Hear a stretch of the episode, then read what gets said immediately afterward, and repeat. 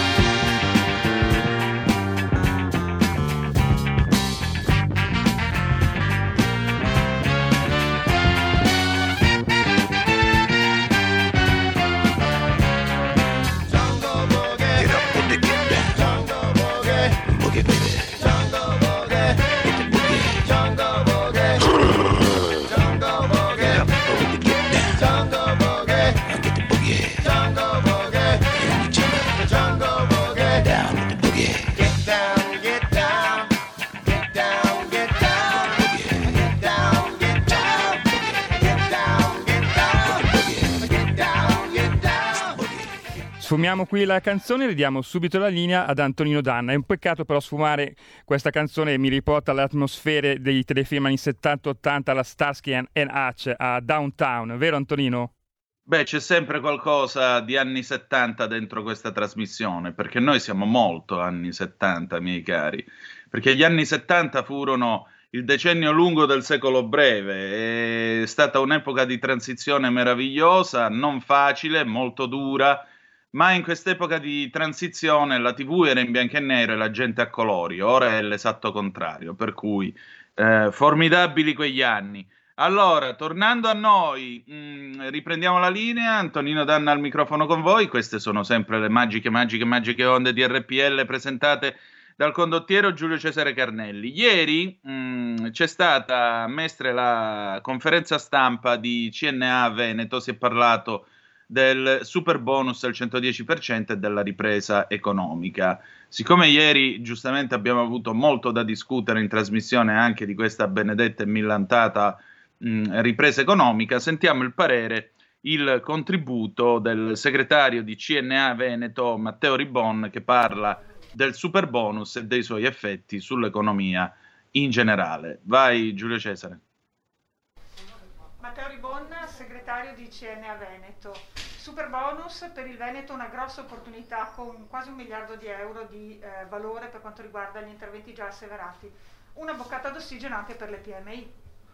Lo è se ci saranno delle conseguenti modifiche all'impostazione che si sta avviando nell'iter parlamentare. Noi riteniamo che l'edilizia e il comparto casa siano una delle filiere strategiche per il nostro Veneto, assieme alla manifattura e al turismo. Però bisogna investire nel tempo, anche per consentire un ingresso di manodopera qualificata all'interno delle nostre piccole imprese e anche di riorganizzarsi per seguire quell'operazione di transizione energetica e transizione dal punto di vista ambientale che si prefigge anche il superbonus. Da questo punto di vista qua riteniamo che questa misura debba essere guardata in un'ottica progressiva anche legata al piano nazionale di ripresa e resilienza. Solo così si potrà dare sicuramente seguito agli sviluppi che abbiamo visto anche nelle nostre indagini, che sono stati già sviluppati da questo punto di vista negli ultimi 5 mesi, ma che non possono fermarsi e non possono essere contingentati in tempi troppo brevi. Da questo punto di vista noi come CNA in queste settimane, in questi giorni, ci stiamo adoperando nei confronti dei decisori pubblici e in particolar modo anche dei nostri parlamentari del territorio affinché comprendano quali sono le misure più utili per sistemare in maniera strutturale questi bonus e fare in modo che l'attività possa proseguire anche con una crescita per tutto il tessuto. L'amica degli animali con Paola D'Amico. Antonino, la linea torna a te, apri il microfono però. Rieccoci, grazie Giulio Cesare, siete sempre sulle magiche onde di RPL, abbiamo con noi Paola D'Amico, buongiorno Paola.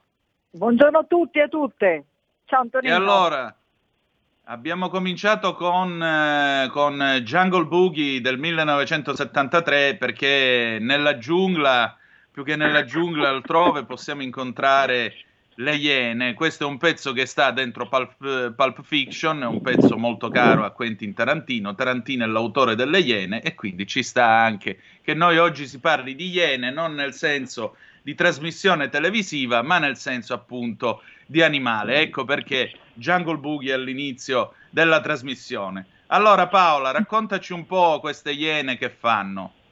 Dunque, oggi vi parlo della Iena, ma non della Iena che siamo abituati a vedere nei documentari e che è uno dei più piccoli, diciamo, mammiferi, ma per restare sempre in tema con i cambiamenti climatici di cui abbiamo sentito parlare in questi giorni con la COP di Glasgow, e attenzione anche per diciamo, in omaggio al nostro ascoltatore fidelissimo che ci chiedeva l'articolo del Vince Sciabola, perché poi arriviamo.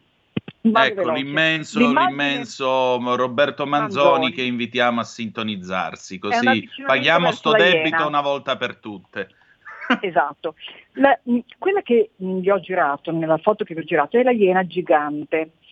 ed è un super predatore che è stato, diciamo, è scomparso parecchio tempo fa, ma per 2 milioni di anni ha popolato l'Europa, l'Asia e l'Africa. Arrivava dall'Africa e si è allargato il suo areale. Pesava oltre un quintale, un animale massiccio, ed è stato uno degli animali più temibili per le prime popolazioni di ominidi, però non è riuscita ad arrivare a resistere all'era glaciale come altri animali. La sua storia è stata ricostruita grazie ai fossili e hanno studiato questi fossili i ricercatori della Sapienza, il Dipartimento Scienze della Terra.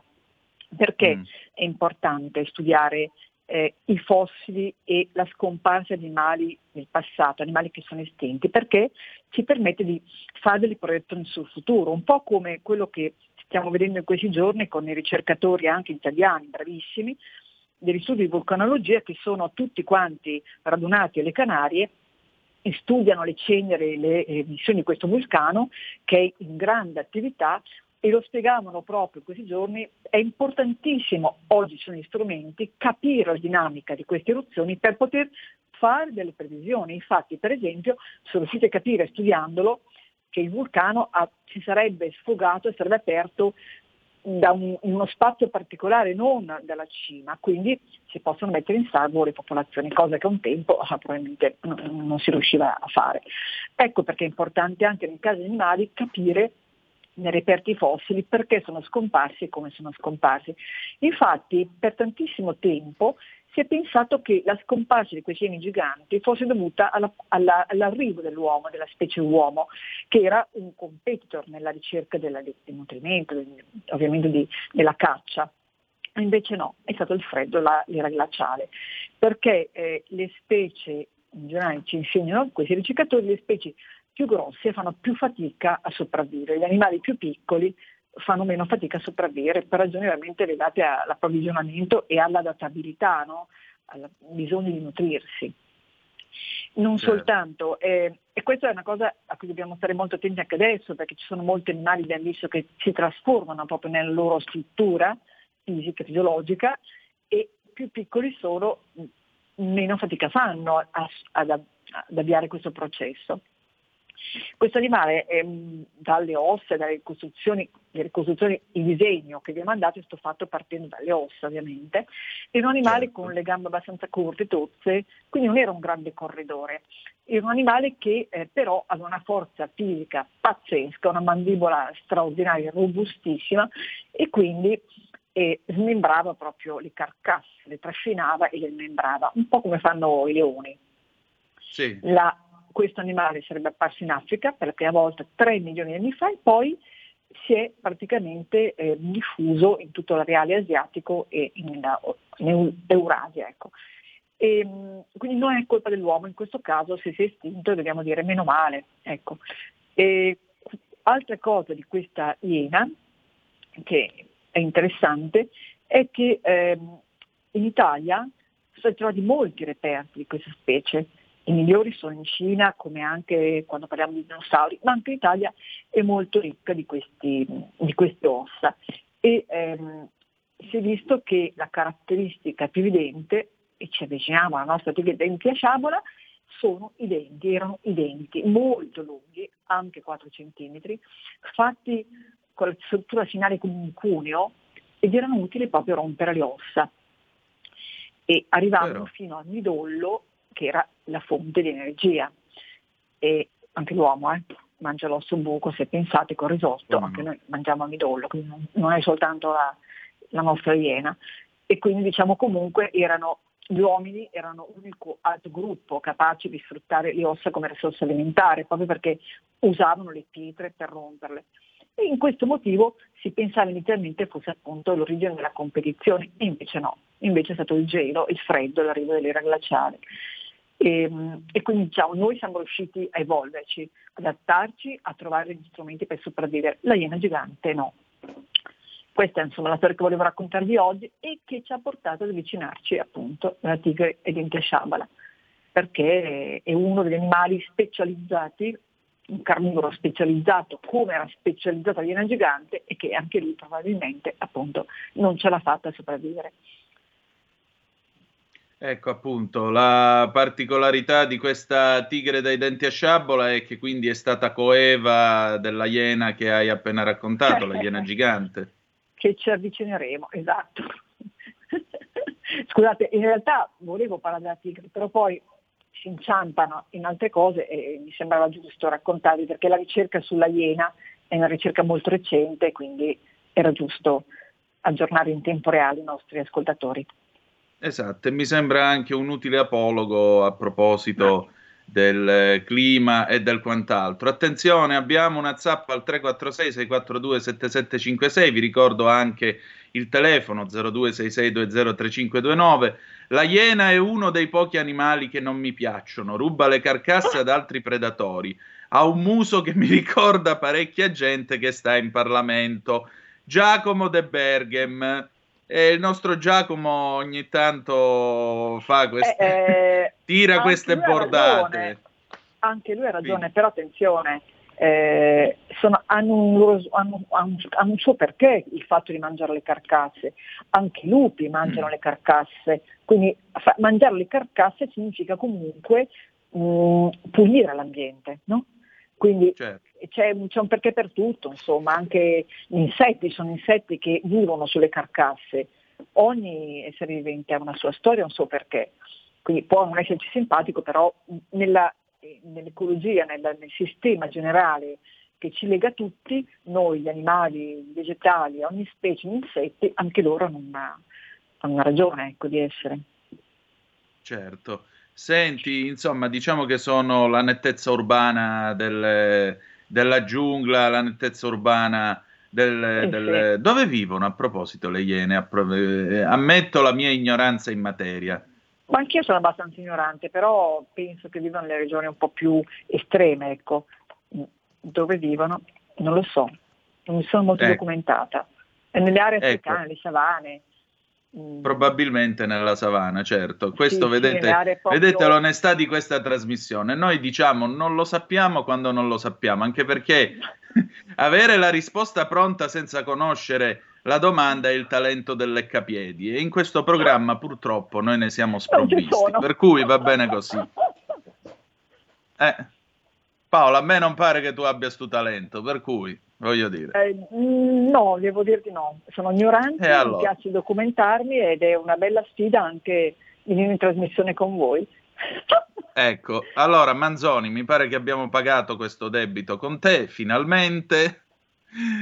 Ecco, aspetta un attimo, non perché le mangia ma le ruba, questo deve essere Giacomo che precisa il concetto sulle iene, perché ruba le carcasse agli altri predatori, sì, ma le ruba sempre per svolgere quell'operazione di nettezza urbana di cui parlavamo prima. Insomma, Paola, come vedi, le iene portano bene, dice qualcuno. Esatto. Dice qualcuno. Le iene fanno discutere. Ecco, aspetta un attimo, è arrivata un'altra zappa. Iena ridens, vive nel deserto, si nutre di carogne e si accoppia 2 volte l'anno, ma cosa ride a fare? Ciao Rick da Varese. Il fango è troppo simpatico. Io... Aveva ragione Bukowski, la gente è il più grande spettacolo del mondo e non si paga nemmeno il biglietto. Sappiate che vi voglio bene, in fondo al mio cuore io vi voglio bene. Anch'io. Straordinario, avrebbe detto Crozza nei panni di Arrigo Sacchi, perché ci vuole umiltà, tanta umiltà. Allora... Ecco Antonino, una chiamata veloce poi salutiamo che andiamo in pubblicità. Ma prima di subito, perché siamo già con l'orologio appresso. Pronto, chi è là? Sì, fermiamo l'orologio come fa il bianconiglio. Ascolta, per capire la iena, io inviterei le persone ad andare su Facebook a vedere il sito di Kevin Richardson, che è un sudafricano che salva leoni e iene e animali selvatici e li tiene in una riserva enorme. per capire quanto sono intelligenti e quanto sono belle realmente. L'uomo che altra cosa, alcuni paesi africani le hanno addirittura indotte a recarsi nei pressi del villaggio per prendere il cibo dalle mani di alcune persone per attrarre i turisti. E se volete guardare questa cosa, andate a guardare Incredibili viaggi in treno che è sulla Feltrinelli, bellissimo. Le iene sono animali intelligentissimi. Bravissimo, benissimo. Grazie. Le iene di Gubbio, addomesticate, come vedi. Bravissimo questo ascoltatore, grazie per il suggerimento. È veramente, Kevin Richardson è un mito, l'uomo che susse Re Leone, e con questo ci salutiamo, grazie. Sì, grazie Paola, noi ci ritroviamo mercoledì prossimo, l'orologio c'è corso appresso, adesso andiamo in pausa, dopodiché torniamo con Edoardo Vianello nel 63 sul cucuzzolo della montagna, perché c'è il suo motivo. We'll be right back, a tra poco. Hai sentito? Le radio italiane si mettono insieme per amore. Per amore della radio. Una grande storia meritava uno straordinario futuro. Nasce l'app Radio Player Italia. 140 stazioni in una sola rete. Scegli la tua preferita e ascolta il suono perfetto del digitale. Gratis, senza registrazione, senza interruzioni. Compatibile con tutti i device. Naviga, esplora e scopri l'universo dell'audio. Ti sorprenderà. Scarica Radio Player Italia. Il futuro batte con la radio nel cuore. Anche RPL è disponibile su Radio Player Italia.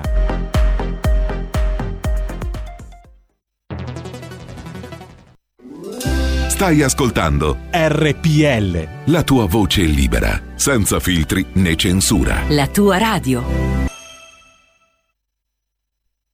Pietrangelo Buttafuoco, giornalista e scrittore. Cos'è per te RPL? È come Radio Varsavia, per dirla con la canzone di Franco Battiato. È l'emittente che prepara il cambiamento, la trasformazione, che intercetta i sentimenti, la viva voce di chi attraversa la giornata per fare la storia.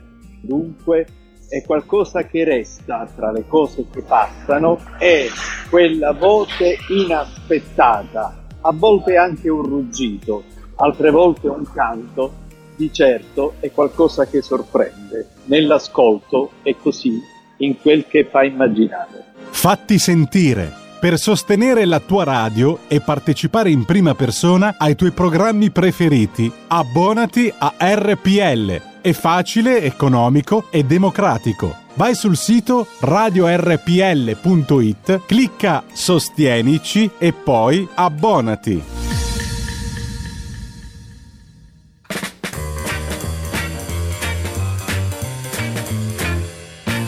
Dal cucuzzolo della montagna, con la neve alta così, nella valle noi scenderemo con i piedi un paio di sci. Dal cocuzzolo della montagna, sotto un cielo tinto col blu, e con in testa un passamontagna scenderemo sempre più giù, scivolando con gli sci, scivolando con gli sci, scivolando con gli sci, con una lunga seggiovia sulla cima tutta bianca torneremo. Dal cocuzzolo della montagna, con la neve alta così, nella valle noi scenderemo con i piedi un paio di sci. Dal cocuzzolo della montagna, con la neve alta così, nella valle noi scenderemo con i piedi un paio di sci.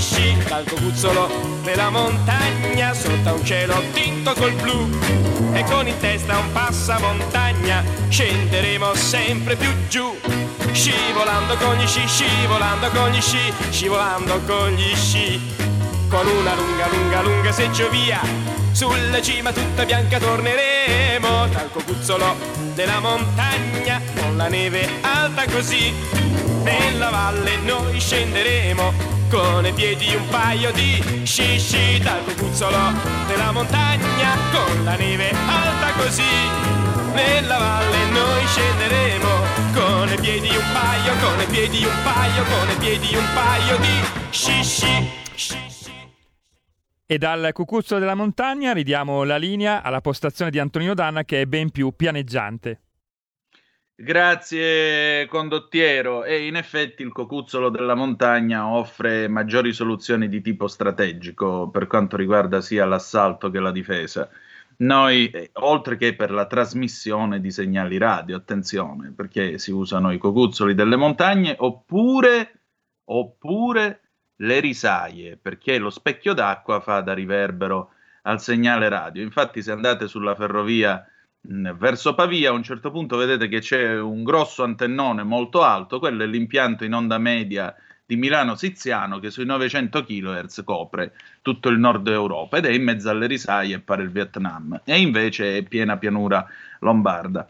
Allora il DAB non ha molto bisogno di queste cose, mentre invece l'onda media può funzionare così. E allora eccoci qua, siete di nuovo sulle magiche onde di RPL. Questo è sempre Zoom, 90 minuti in mezzo ai fatti, Antonino Danna al microfono con voi. L'anno scorso c'è stato, di questi tempi, un moto di indignazione da parte di una certa politica e da parte anche di certi strati dell'opinione pubblica nei confronti del settore sciistico. Sapete che a un certo punto il settore sciistico è stato preso nel mirino, prima i runner, poi quelli che andavano a fare le grigliate, poi quelli che uscivano col cane a passeggio, poi alla fine quelli che andavano a fare la settimana bianca sugli impianti sciistici. Si è detto: queste sono spese superflue, in piena seconda ondata non è possibile che la gente vada per alberghi, ridotte, rifugi di montagna e così via, e quindi questo settore ha visto, oggi è la giornata dei gatti neri, ma quel settore, il settore sciistico, ha visto letteralmente i sorci verdi. E questa non è purtroppo una battuta, perché tutto il settore dell'accoglienza, quindi hotellerie, ristoranti e così via, avremo il piacere, anzi ora che ci penso lo inviteremo di nuovo, il nostro amico Edward Coffrini Dall'Orto, il titolare dell'Hotel Admiral a Milano, nonché grandissimo esperto di 007 e amico personale della Buonanima di Roger Moore, e ci faremo raccontare anche negli hotel in città com'è che le cose stanno andando male, perché le cose continuano ad andare male. E allora abbiamo deciso di parlarne con un esperto del settore, ed è il protagonista del Faccia a Faccia che tra poco andremo a incominciare. Vi ricordo i numeri: 0266203529 se volete intervenire per telefono, oppure 346 642 7756 se volete intervenire con le vostre zappe o WhatsApp, che dir si voglia, specialmente se avete strutture ricettive, alberghi, ristoranti. Non vi fate problemi, intervenite, perché l'uomo che è con noi è quello che fa, permettete la rima, per voi. Giovanni De Rosas, 44 anni, origini sarde, una vita in Veneto, nella Marca Gioiosa e Tamorosa di Treviso. Una laurea in scienze politiche e economiche, si è sempre mosso nel mondo del turismo, soprattutto nel settore alberghiero, più in generale dell'ospitalità. CEO di HRM Consulting, società a totale supporto delle imprese ricettive che ha fondato nel 2017. A Forbes, nel luglio scorso, ha spiegato: di questo lavoro adoro la dinamicità, il contatto con le persone e in questo momento la possibilità di aiutare gli albergatori, che tanto hanno investito nella loro azienda, a migliorare le performance della loro struttura. Ora spiega che dopo questi 20 mesi difficilissimi di pandemia si deve ripartire con una marcia diversa. Progettare e pianificare una nuova e coinvolgente experience della montagna è la chiave della ripresa del turismo invernale. Ecco appunto, come si fa a salvare il settore sciistico e più in generale quello dell'accoglienza e della ristorazione. Benvenuto a Zoom, Giovanni. Ciao Antonino, buongiorno, ci diamo del tu, giusto? Ma certo. Ecco, allora come si fa a salvarlo? Premesso che insomma se fosse nelle nostre disponibilità farlo l'avremmo già fatto da un po' probabilmente, a prescindere dalle battute. Sicuramente come lo si può aiutare? Lo si può aiutare, come appunto abbiamo e ho spiegato anche in quello che sono diverse interviste, diversi articoli, cercando di trasformare quello che è una impostazione prettamente sciistica, parlo per il periodo invernale, a quella che è un'impostazione invece più votata alle experience che faccia vivere la montagna a tutto tondo, a quello che l'ospite delle diverse destinazioni. Ovviamente questo in alcune destinazioni è più possibile, è più realizzabile, in altre diventa un po' più difficile, però ripeto, abbiamo lavorato e lavoriamo ancora tuttora con delle strutture che malgrado non abbiano chissà quale disponibilità di risorse, sono riuscite pian piano, lavorando sul marketing, lavorando sul prodotto, a iniziare questa trasformazione, quindi a portarsi verso quello che è un'experience, a portare l'ospite verso quella che è un'experience della montagna a tutto tondo, senza ovviamente abbandonare la parte sciistica. Ecco, questo è sicuramente un approccio un po' più innovativo, è un approccio un po' più che mette a intendere la montagna un po' più a sistema in tutte quelle che sono le sue opportunità.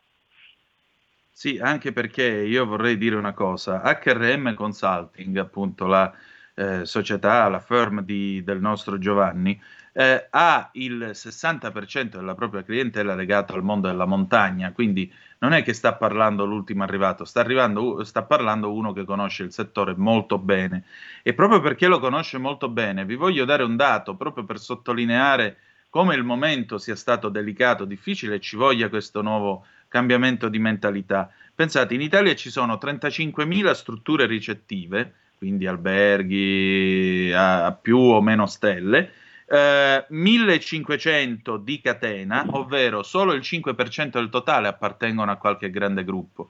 Il resto è tutta conduzione familiare, anche se strutturata come azienda. Per cui, come vedete, da un lato sì, si può lavorare, su misura, dall'altro lato nel 2021 c'è stato un più 49% di presenze sia italiane che straniere, però stiamo sempre parlando di imprese familiari che naturalmente hanno dato il sangue in questa pandemia, e quindi parlare di spesa voluttuaria o di spesa superflua in faccia a famiglie che hanno investito nel settore dell'accoglienza e che di mestiere fanno questo, a me sembra più che offensivo. E infatti, Giovanni, quanto è stato il danno della pandemia per il settore più in generale dell'accoglienza, ma soprattutto appunto per il mondo della montagna? Beh, per il mondo dell'accoglienza il danno è stato, secondo me, incalcolabile, da un punto, perché è inutile parlare sempre solo di quello che è il mancato incasso, la mancata produzione. Ci sono state anche tante aziende che purtroppo hanno abbandonato il comparto, quindi questo, come hai detto giustamente tu, lacrime e sangue, è stato un periodo molto molto complicato. La montagna poi in particolare ha già le sue criticità, che sono date sicuramente da un territorio più aspro, da difficoltà magari di accessibilità, e quindi tante situazioni non navigavano magari in buone acque, o comunque andavano avanti barcamenandosi tra quelle che sono state una serie di difficoltà magari degli anni passati.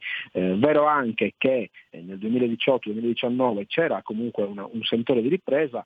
La pandemia sicuramente ha dato la mazzata finale a chi non era poi in grado di poter andare avanti e di continuare a tener botta, in questi 2 anni. Quindi sono stati 2 anni dove, ripeto, oltre a mancato incasso e quindi chiusura, tante aziende hanno chiuso battenti, e tante altre con fatica si stanno riaffacciando a quello che è il mercato. Molti hanno approfittato appunto di tutto questo periodo per cercare di tirare una linea su quello che è stata la gestione dell'azienda, su quello che è stata la loro proposta commerciale, e hanno tratto spunto da ciò per riposizionarsi, per iniziare a ragionare diversamente su quello che era il loro prodotto. Sarebbe opportuno che questa stagione sciistica si facesse, c'era qualche segnale interessante anche di ripresa della domanda nelle settimane passate. Queste notizie di questi giorni, ahimè, sicuramente non aiutano la domanda. Bisogna entrare in un'ottica un po' diversa e cercare di mettersi nei panni anche di chi in questi anni è stato chiuso e di far di tutto per far fare comunque la stagione sciistica alle strutture di montagna, alle diverse destinazioni. Credo sia fondamentale, e mi auguro che non ci sia nessun problema di sorta da questo punto di vista. Esatto, 0266203529 se volete intervenire, oppure 346 642 7756 per le vostre zappe o WhatsApp, che dir si voglia. Giovanni, senti, secondo te i provvedimenti che sono stati adottati in questo periodo dal governo, Green Pass e così via, e soprattutto questo spettro della zona gialla, perché ora il problema è anche capire se a Natale ci si potrà di nuovo spostare, andare appunto a fare la settimana bianca e così via. Questi provvedimenti quanto hanno inciso in questa situazione su eventuali momenti di ripresa del settore? Hanno fiaccato un'eventuale ripresa? Allora, l'hanno agevolata?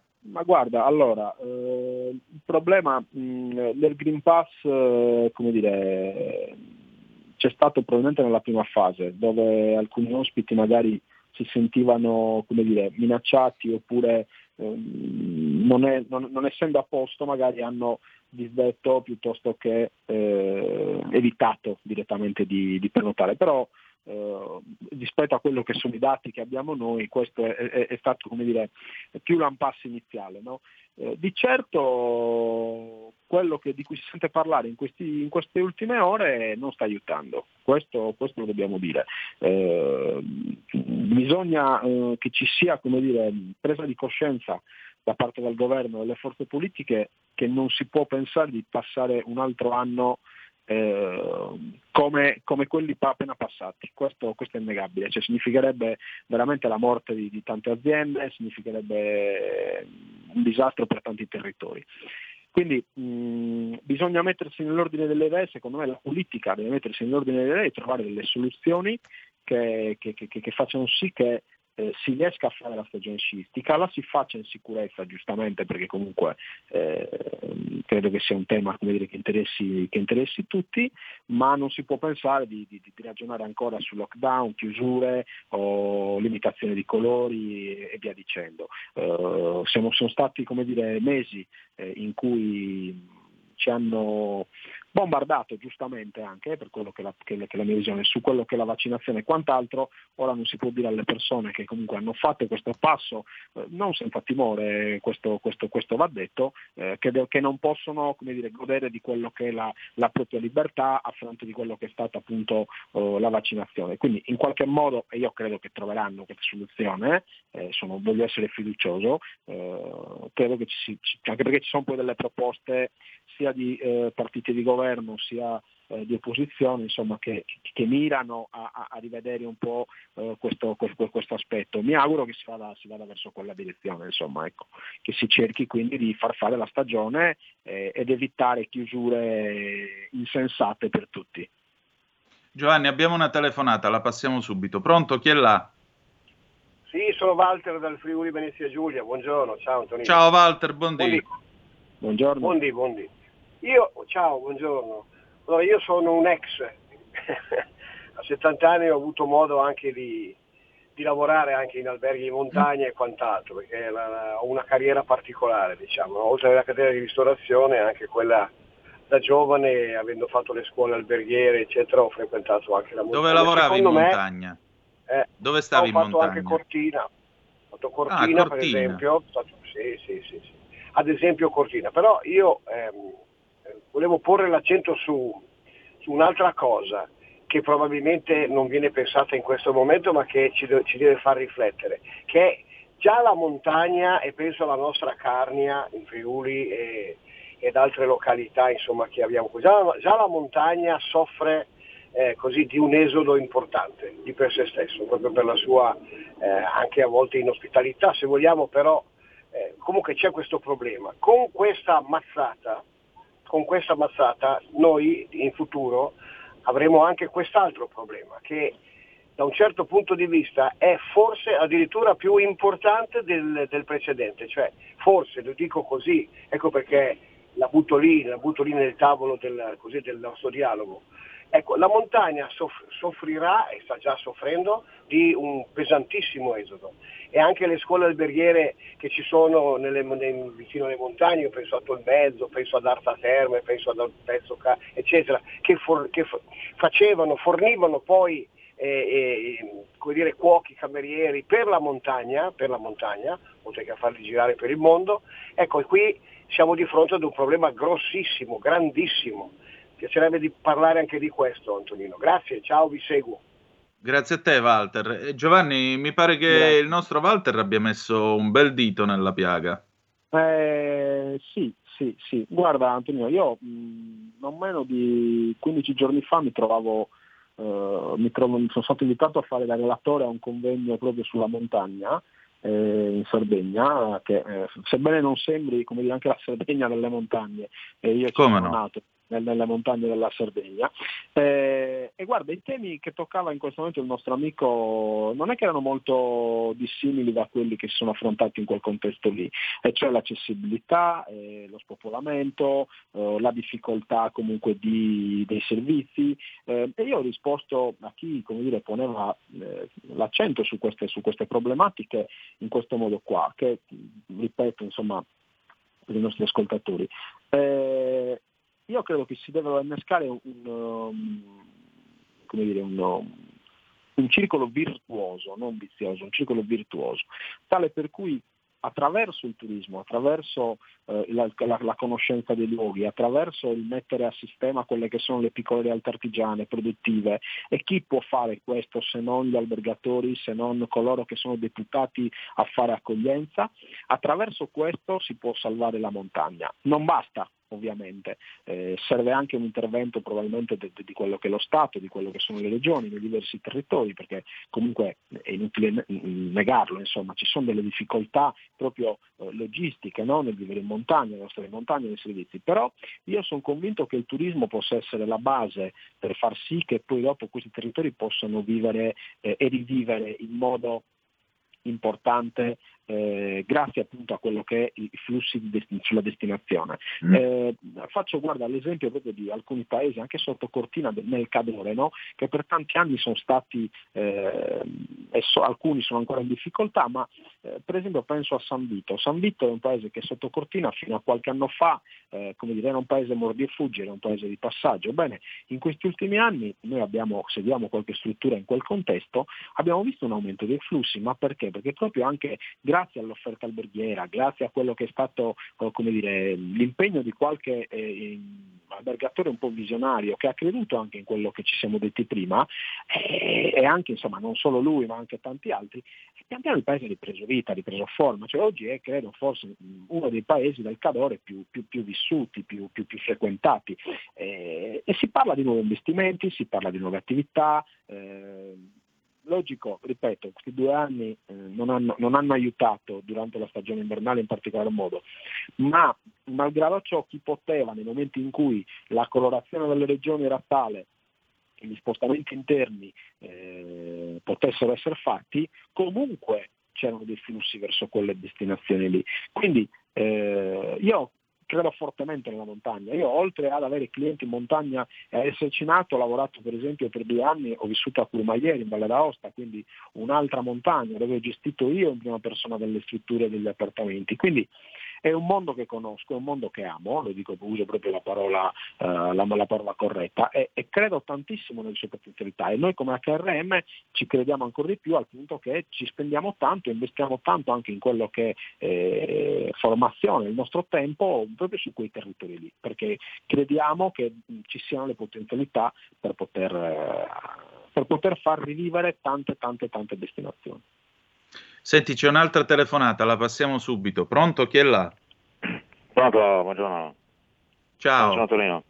Buongiorno. Niente, io penso che per trovare un faro a tutte queste vicende del Green Pass, perché c'è molta confusione in Europa, parlo con la continentale, non con la britannica.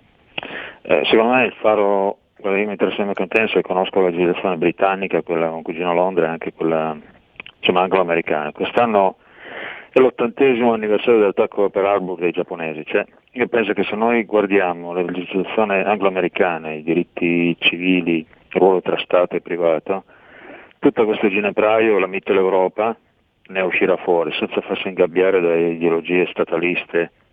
Credo che si è confuso di nuovo il ritorno del ruolo dello Stato a causa della crisi con un eccesso di irregimentazione che solo il sistema anglo-americano può fare da anticorpo a queste derive, secondo me. Bisogna tenere ben fede a questi valori che abbiamo costruito nel secolo scorso. Ecco.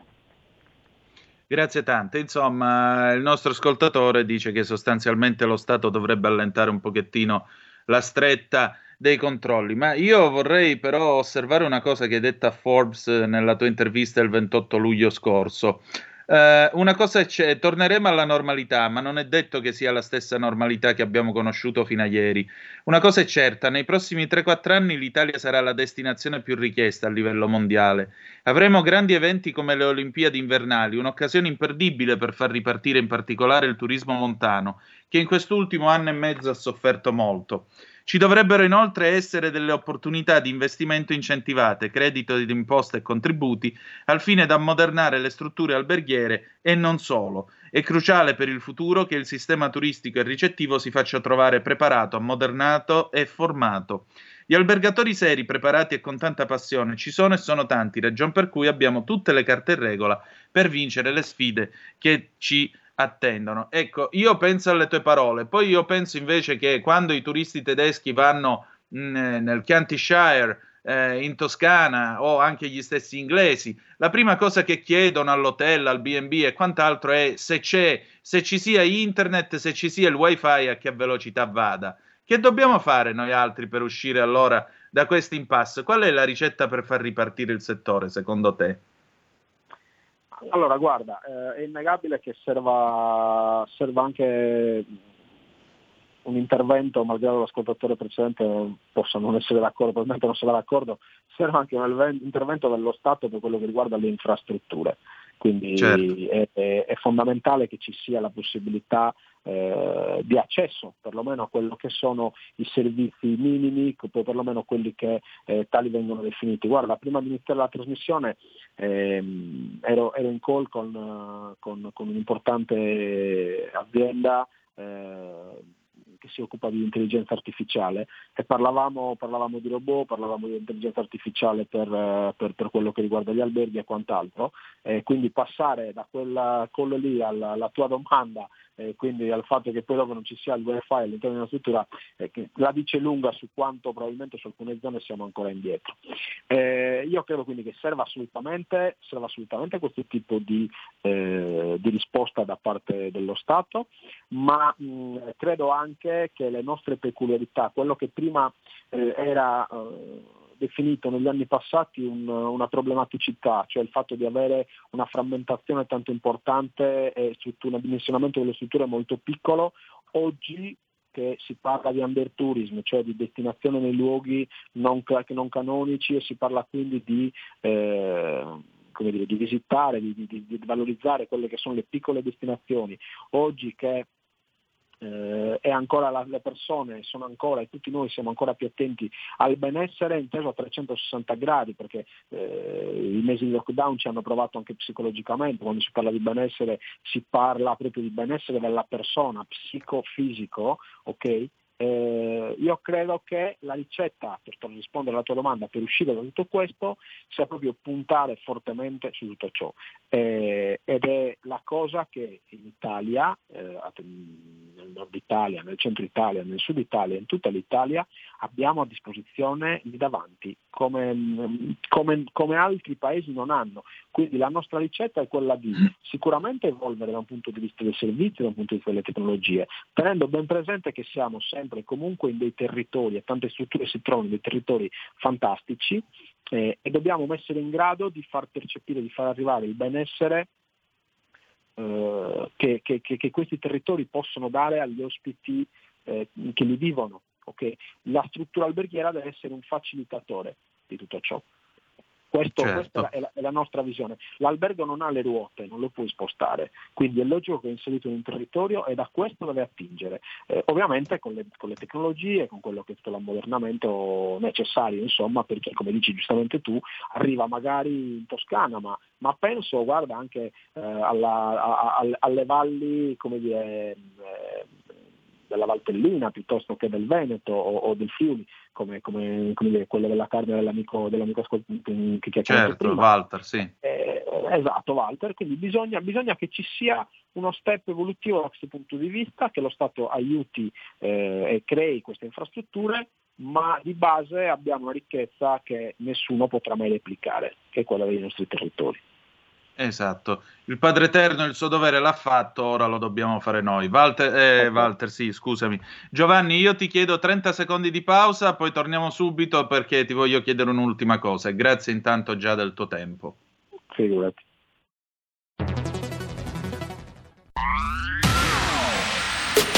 La radio si modifica, semplifica, da Plus la musica purifica. Dove vuoi, con chi vuoi, rilassati e vai, la Digital Radio non ti molla mai. Mi abbandono in questo viaggio, digitalizzo la frequenza con il suono che è uno spasso. Se penso a prima non ci credo, yo, da Plus è la svolta, qui lo dico e qui lo spiego. Digital Radio, il suono perfetto. DAB Plus. Anche RPL, la tua radio, è in Digital Radio. Porta con te ovunque RPL, la tua radio. Scarica l'applicazione per smartphone o tablet dal tuo store o dal sito radiorpl.it. Cosa aspetti? E la linea torna ad Antonino. E rieccoci, siete di nuovo sulle magiche onde di RPL, questo è Zoom, 90 minuti in mezzo ai fatti, Antonino Danna e Giovanni De Rosas al microfono. Vi ricordo che il nostro Giovanni è il CEO di HRM Consulting, che si occupa di assistere appunto le realtà delle piccole e medie imprese nel mondo alberghiero e in particolare quelle realtà che operano in montagna. Giovanni, senti, proviamo a chiudere questa nostra chiacchierata, intanto ringraziandoti ancora una volta per il tuo tempo e la disponibilità. Grazie. E credo che sia piaciuto anche ai nostri ascoltatori questo nostro incontro odierno. Proviamo a chiudere con un senso di speranza. Ci racconti una storia di una piccola e media impresa che avete affiancato e avete aiutato a rilanciare dopo i giorni bui del Covid? Allora sì, guarda, molto volentieri. Intanto grazie a voi del tempo, insomma è stato un piacere e fa anche sempre piacere sentire le voci, insomma, di chi poi la realtà la vive tutti i giorni, insomma, mi riferisco agli amici che hanno chiamato. Allora, faccio l'esempio proprio di una struttura che negli anni passati, come abbiamo iniziato a seguire prima della pandemia, aveva già in mente un progetto di ristrutturazione, però diciamo nella testa del padre, in questo caso c'era una ristrutturazione da un punto di vista immobiliare e basta, nella testa della figlia c'era anche una ristrutturazione da un punto di vista proprio di approccio a quello che era l'ospite. L'abbiamo seguita in quello che sono stati tutti i lavori, che sono stati sicuramente virtuosi, sicuramente premianti, ma l'abbiamo seguita soprattutto in quello che è stato questo riposizionamento commerciale. Parliamo di una struttura piccola, quindi parliamo di un po' meno di 30 camere, a conduzione assolutamente familiare, però molto ben organizzata. Questa attività, come dire, di ristrutturazione poi dopo è stata fatta, finita, e dopo è arrivata la pandemia, quindi si è reso necessario, come dire, accelerare ulteriormente il processo di trasformazione, non senza difficoltà, non senza fatica, però cosa abbiamo fatto? Abbiamo fondamentalmente aiutato un riposizionamento della struttura da un punto di vista di prodotto, da un punto di vista commerciale, proprio andando in quello che è l'ottica dell'experience, quindi quando non si poteva sciare cosa faceva la gente quando si poteva muovere da una destinazione all'altra intraregionale? Andava comunque in montagna, andava in montagna per passeggiare, andava in montagna per prendere aria buona, così si dice, no? In questo caso cosa abbiamo fatto? Abbiamo ragionato su quello che si poteva fare, cosa si poteva fare, si potevano fare arrampicate, si potevano fare ciaspolate sulla neve, si potevano fare comunque escursioni sempre sulla neve, quindi utilizzare quello che era il territorio per tutte le attività possibili in quel contesto lì. Nell'inverno ovviamente questo è quello che si può fare, ma abbiamo poi ragionato anche sull'estate. L'estate andando a lavorare con la mountain bike, andando a lavorare su quello che erano appunto anche in questo caso le escursioni, le camminate, le arrampicate,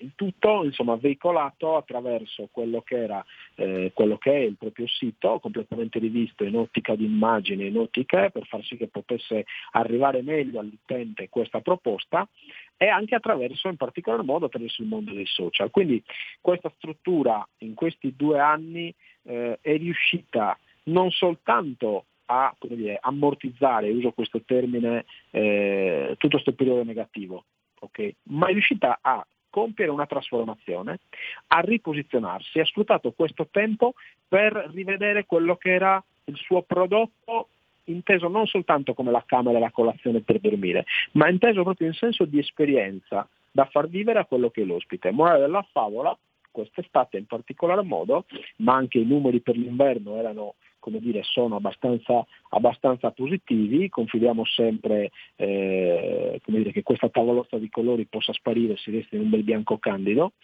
Anche per quest'inverno, i risultati sono assolutamente positivi, non solo positivi, ma io direi eccezionali. Cioè, ha fatto quest'estate il miglior fatturato di sempre, ha fatto la miglior redditività di sempre, con un giudizio della clientela assolutamente entusiastico.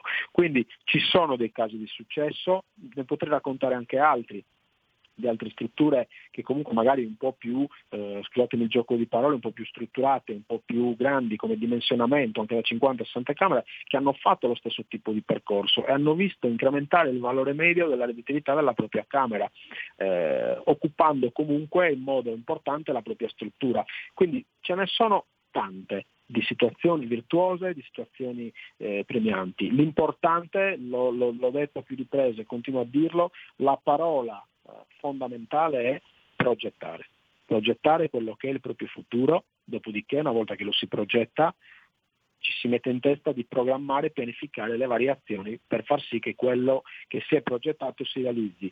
Faccio un esempio proprio un po' come una casa, no, Antonino? Cioè, se io voglio progettare, devo fare una casa, devo fare un progetto.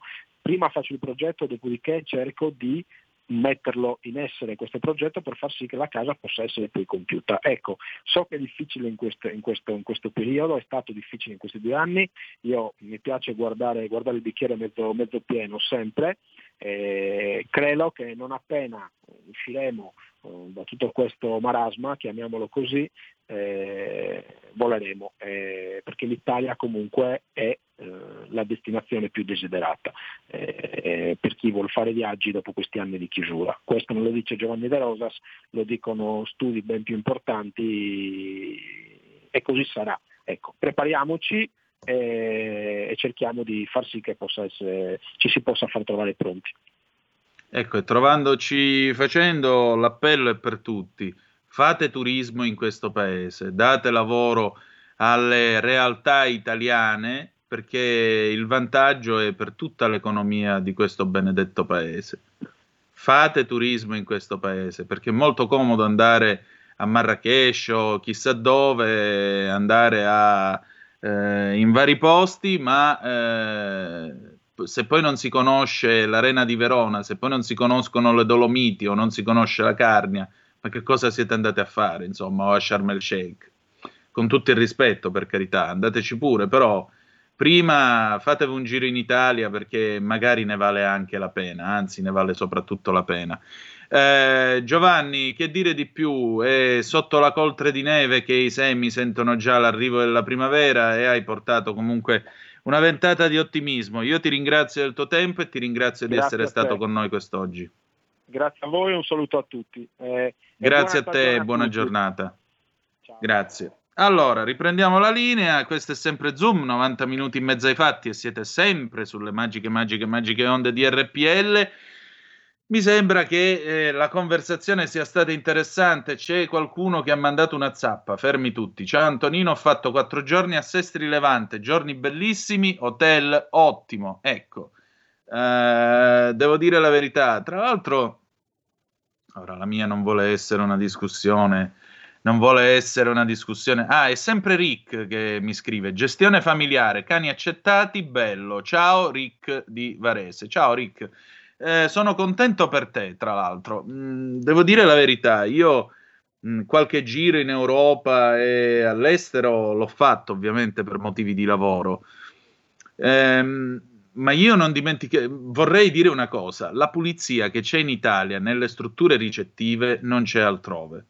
Non perché io ho lavorato nel bar-ristorante da mia zia Santina 30 anni fa e ne ho lavati piatti e bicchieri che la metà basta, tant'è vero che al ristorante qua sotto casa ogni tanto, quando vado a ordinare la pizza, hanno appena finito di tirare fuori i bicchieri dalla lavastoviglie, ogni tanto chiedo di poterli asciugare io per ricordarmi se ce la faccio ancora. Devo dire la verità che con le mani a pala che ho riesco ancora ad asciugarli. Però vi giuro, io non dimenticherò mai quando ci siamo fermati la prima volta in Autogrill. Stavamo andando alla gita in Spagna, eravamo in Francia, anno del Signore 1998, tardo aprile 1998. Ci fermiamo a mangiare, bicchiere d'acqua, un peu d'eau, perché guai a parlare inglese in Francia. Ma l'alone di calcare che c'era su quel bicchiere, ve lo giuro, ho preferito bere a canna dalla bottiglia, ma non bere da quel bicchiere. Che schifo. Passiamo a cose molto più belle. Vedete inquadrata su radiorpl.it, il nostro canale Facebook oppure il nostro canale YouTube, l'incantevole Carola Rossi. Buongiorno. Buongiorno Antonino, ma è sempre meravigliosa la tua presentazione, mi dai una carica tutte le volte, che è, soprattutto in queste giornate grigie, bigie come si suol dire, sono... Sì, però gioia mia, se io comincio parlando di quel bicchiere sporco e tu ti gasi... No, io mi sono gasata sull'incantevole. Esatto. Carola. Io mi sono gasata sull'incantevole, scusa, per chi ha seguito avrà visto la mia faccia di disgusto sul calcare, sul bicchiere sporco. Mamma mia. E ti voglio dire, avevo quasi 18 anni, quando avevo uno a 18-20 anni e viaggia fuori non si fa molti problemi, sì. Voglio dire, li abbiamo avuti tutti, 18-20 anni, abbiamo girato, abbiamo visto. Sei più tolleranti, diciamo così. Cioè, la Francia è uno schifo, la Spagna invece, perché andammo sulla Costa Brava a Lloret de Mar, dove al Tropics c'è ancora... l'anno scorso hanno scoperto una targa al cubo del Tropics dove ballavo io, che ricorda le mie performances. Vorrei ricordarlo, perché vorrei anche ricordare che la Rai non ci ha invitato a Ballando con le Stelle.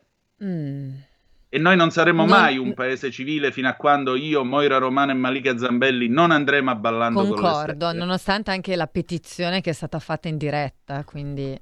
Ecco appunto, perché lo avete visto che io me la cavo a ballare. Loro non ne parliamo, ma io insomma 80 kg fa ero un discreto tacco. Ma cioè, a parte questo, ora al di là degli scherzi, la Francia uno schifo totale, la Spagna era pulita perché nella Costa Brava, bene o male, lì sono tutti alberghi. Lloret de Mar è una specie di riccione al sapor di paella, e quindi lì l'unica cosa che abbiamo mangiato per 3 giorni è stata paella e sangria, dovunque andassimo cosa c'è da mangiare? Paella, alè. E quindi da allora la Spagna... nel mio cuore. Tra l'altro fu una gita di fine anno fantoziana, perché pensate, siamo partiti in autobus da Vibo Valentia. Urca, lunghina. Ecco, abbiamo risalito tutta l'Italia. A Firenze abbiamo sbagliato l'uscita della Firenze Mare, siamo tornati indietro da Pisa a Firenze, abbiamo rifatto la Firenze Mare da Firenze fino all'uscita a pigliare l'autostrada A12. Siamo andati a dormire a Loano la prima notte. Loano. Il secondo giorno arriviamo a Nîmes, ci fermiamo per mangiare qualcosa, uno di noi si sente male, passiamo tutto il pomeriggio chiusi nel bus ad aspettare questo nostro compagno di sventura che era finito alla guardia medica lì in Francia. Ripartiamo alle 4 del mattino, io attraverso il confine tra Francia e Spagna con 1.300.000 lire addosso, che erano i soldi di tutti i miei compagni per fare il cambio con le pesetas, perché al tempo non c'era ancora l'euro. Le ragazze, mi ricordo, prendevano la monetina da 5 pesetas che hanno avevano un buco nel mezzo, quando si dice valere un soldo bucato. Esistono i soldi bucati, e i 5 pesetas... Ci passavano lo spago, quello che era il filo, e si facevano le collanine. Dopodiché verso le 6 del mattino siamo arrivati finalmente a sto Lloret de Mar. 3 giorni tra Lloret de Mar, Tarragona, Barcellona, e di nuovo ritorno, una notte di sonno a La Higuera in un residence che avevano sequestrato la mattina in cui noi siamo arrivati. Noi siamo arrivati la sera a mezzanotte, l'avevano sequestrata al mattino. Meno male che c'era il presidente della consulta là dei genitori che era avvocato, l'avvocato Inzillo, lo saluto, riuscì a farlo aprire. Abbiamo dormito tutta la notte con i condizionatori sparati a 1000 che faceva 18 gradi dentro quella sala. L'indomani quando siamo usciti sembravamo stoccafissi e poi gradualmente di nuovo con l'autobus abbiamo attraversato l'Italia fino ad arrivare a Vibo Valentia che erano le 3 del mattino. Mamma mia, che sceneggiatura! Possa Dio avere pietà delle nostre anime. Antonino, potresti farci un film sulla gita di fine anno.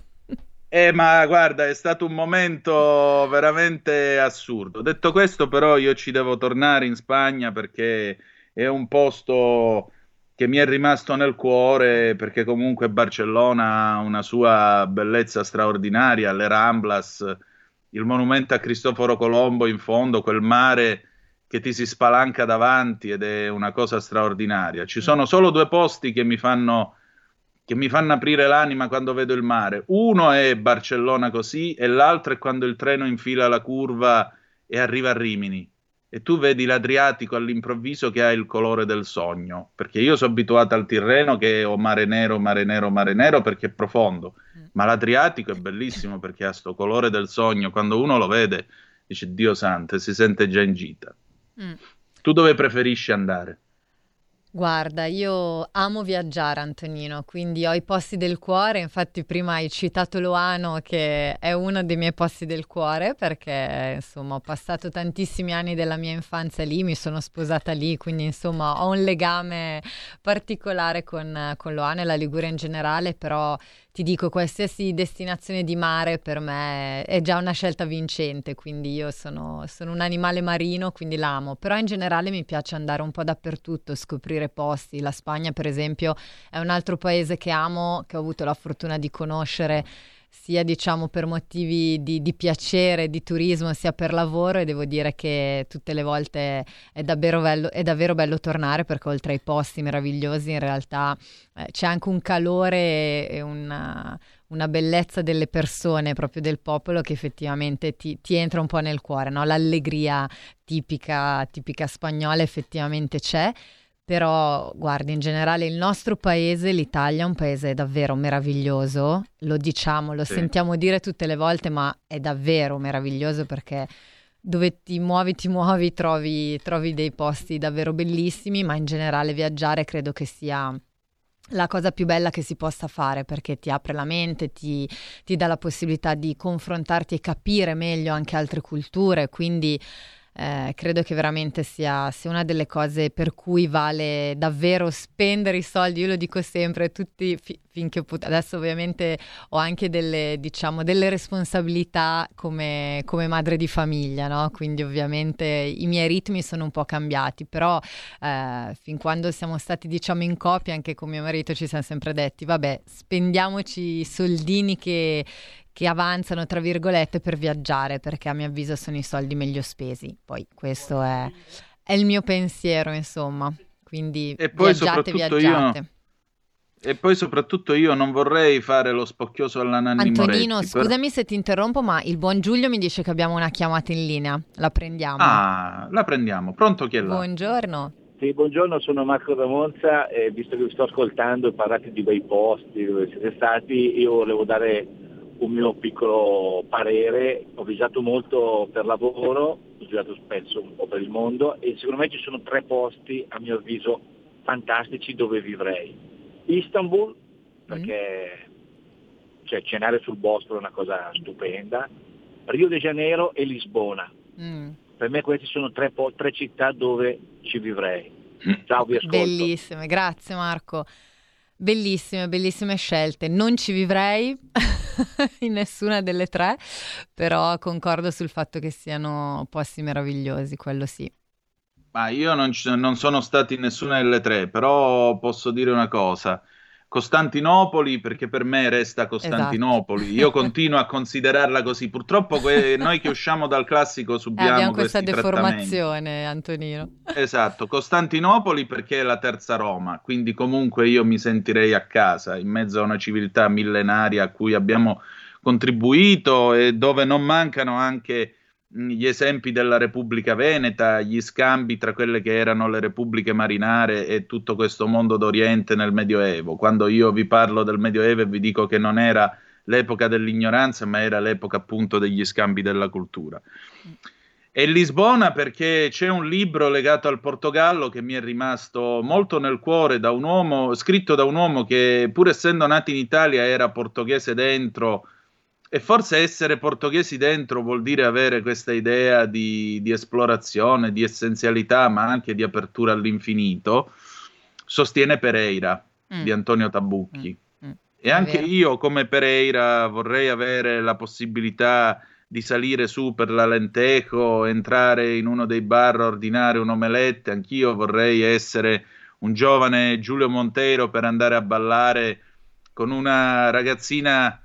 con una giovane donna molto cazzuta come la coprotagonista appunto del libro, che in qualche modo spende la sua vita per una giusta idea e si sacrifica per qualcosa, perché nella vita bisogna avere il coraggio di sacrificarsi per qualcosa o per qualcuno. Esatto. E alla fine Pereira capisce la lezione che i due ragazzi gli hanno dato, tant'è vero che alla fine riesce a buggerare la censura di Salazar, a far pubblicare un articolo contro il regime, a scappare verso la Francia, lasciando quindi Lisbona in quel pericoloso 1938. Sostiene Pereira è un libro che si legge tranquillamente in un pomeriggio, sì, ma che come certe esperienze ti resta dentro. E sì, Lisbona mi piacerebbe molto vederla. È vero. Antonino, abbiamo l'ultima telefonata in linea. Pronto, buongiorno. Dai. Pronto, buonasera, buongiorno. Mauro da Reggio. Ciao Mauro. Quella. Vedi Antonino, io negli anni '80, lavorando come capoarea a livello nazionale per un'azienda che distribuiva in tutta Italia, ho fatto un sacco di viaggi sia con i rappresentanti che con i clienti. Ho avuto modo di vederne parecchio di mondo, diciamo, perché me la sono anche goduta sotto quell'aspetto lì. Però il posto dove io sono partito solo io con una valigia e ci sono arrivato dopo un giorno e mezzo è stata la Nuova Zelanda, perché c'era un vecchio lontanissimo parente di mio padre che si era trasferito anni prima in Nuova Zelanda, esattamente a Wellington, che è il centro della Nuova Zelanda, che è anche la capitale. Non Auckland che in fondo. E ti posso dire una cosa, forse sarà perché sono misantropo molto, però lo spazio, perché la Nuova Zelanda è grande come l'Italia, circa 300.000 km quadrati, e aveva 4 milioni e mezzo di abitanti, per cui sono tutti ammucchiati a Auckland, a Wellington e a Christchurch Town, dove ha avuto 2 terremoti, ma anno per anno l'hanno già ricostruita tutta. E ti posso dire che ci sono degli spazi talmente infiniti e talmente grandi dove c'è veramente, mentre vai lungo la strada statale te vedi che c'è una deviazione e che c'è un cartello dove c'è scritto for 3000 miles, per 300 miglia non c'è niente, quindi ti trovi nello zero, nel muto più assoluto, e si spostano moltissimo, c'è un grosso traffico a livello di treni, anche perché hanno un allevamento a livello di latte, sono dei super produttori e viaggia tutto su dei treni a livello refrigerato per andare in grandi industrie di trasformazione. Ciao. Il famoso middle of nowhere, come dicono iconicamente gli americani. Maldive tutta la vita, Angelo da Cusago. Dimmi Carola. Abbiamo anche il buon Manzoni in linea, sentiamo qual è il posto del cuore. Manzo, io c'ho ancora un minuto però, dai. Vai, velocissimo. No, sono velocissimo. Allora, sentivo che tu parlavi della Francia, no? Sei entrato in Francia. Allora, io ho fatto, quando era uscita la Lancia Tema, io l'avevo comprata, che non c'era ancora nel concessionaire delle macchine, l'avevo comprata solo su Depliant. Avevo 2 opzioni, perché quell'anno lì era uscito sia il 190 della Mercedes, sia la Lancia Tema. La Mercedes era una macchina però le ruote... attenzione, il prezzo era praticamente uguale, solo che le ruote erano un optional, il contagiro era un optional, il sedile era un optional, la fiera faceva la somma degli optional, costava una botta di soldi di più. Compriamo la Lancia Tema, benissimo, inauguriamo la macchina e andiamo dopo Barcellona a Sitges. Benissimo, entriamo in Francia. In Francia c'erano quei caselli stupidi dove devi buttare dentro le monetine, come c'erano una volta in Italia. Sì. Esatto, noi non avevamo monetine e porca miseria, va lì qualcuno che ti cambia per buttare dentro le monetine, perché il biglietto di carta non lo puoi buttare. Arriviamo a Mentone, la prima città che c'è di là. A Mentone entrò in un bar, no? E gli parlo in italiano, non capiva un cazzo, ma proprio da sciovinismo totale, cioè non capiva niente, però questa qua da Mentone andava a fare la spesa al mercato di Sanremo, finita la festa, andiamo lì, facciamo le ferie, eravamo io, mia moglie, mio cognato e sua moglie, torniamo indietro, c'è una galleria prima c'è una galleria sull'autostrada, porca cacca, non mi viene mica fuori la macchina in contromano in galleria. Cavacca. Ma l'ho schivata di un pelo, era in corsia di sorpasso, questo qua veniva giù in corsia di sorpasso contromano, boom, tutto a destra e vai. E che mia moglie e mio cognato sono ancora lì che si stanno asciugando il sedere. Evviva, grazie Manzoni. Allora noi chiudiamo qui. La canzone d'amore con cui ci lasciamo sono Roberto Murolo e Mia Martini, Con me, nel 1992. Io vi lascio nelle mani dell'incantevole Carola Rossi, tanto ora torno come ospite perché tra poco ci sarà una cosa che ve la ricorderete finché camperete tutta la vita. Noi ci risentiamo domani alle 10:35 trattabili, grazie per essere stati con noi e ricordate che the best is yet to come, il meglio deve ancora venire. Vi hanno parlato Carola Rossi e Antonino D'Anna. Tra poco Zoom, 90 minuti in mezzo ai fatti.